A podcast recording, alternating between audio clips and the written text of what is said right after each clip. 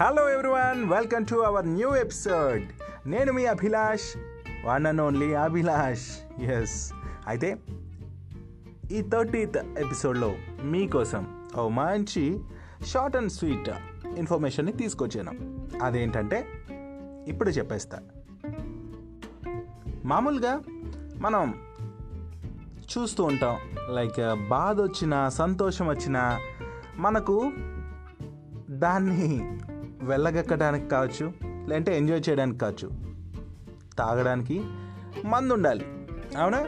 అయితే మందు తాగేటప్పుడు డ్రింక్ చేసేటప్పుడు ఎవరైనా ఏం చేస్తారు? చీర్స్ అనేసి చెప్తూ ఉంటారు కదా. అసలు చీర్స్ అనేది ఎందుకు చెప్తారు? ఏంటి? ఈ మధ్యకాలంలో ఏంటి? ఎప్పటి నుంచో దానికే కాదు మామూలు డ్రింక్స్ కూడా చీర్స్ చెప్పడంలో తప్పేం లేదు కదా. అయితే చీర్స్ ఎందుకు చెప్తారనేదే ఈ ఎపిసోడ్లో నేను చెప్పాలనుకుంటున్నాను మరి మధ్యయుగంలో ఆనాటి సముద్రపు దొంగలు ఈ చీర్స్ అనే సాంప్రదాయానికి ఆద్యులు అని చెప్పుకోవచ్చండి. ఎందుకంటే మధ్యయుగం నాడు సముద్రపు దొంగలు యూజువలీ సముద్రంలో ప్రయాణించే ఓడల్ని దోచుకునేవాళ్ళు. అలా దోచుకున్న ఆ సొమ్మును పంచుకోవడం కోసం అలాగే పంచుకోవడం కోసం అండ్ దాంతోపాటు తమ విజయాల్ని సెలబ్రేట్ చేసుకోవడం కోసం ఏదైనా దీవి పైన దిగేవాళ్ళట. పడవలను అక్కడ ఆపేసి ఏదైనా దీవులు ఉంటాయి కదా అక్కడ ఆపేసేవారట.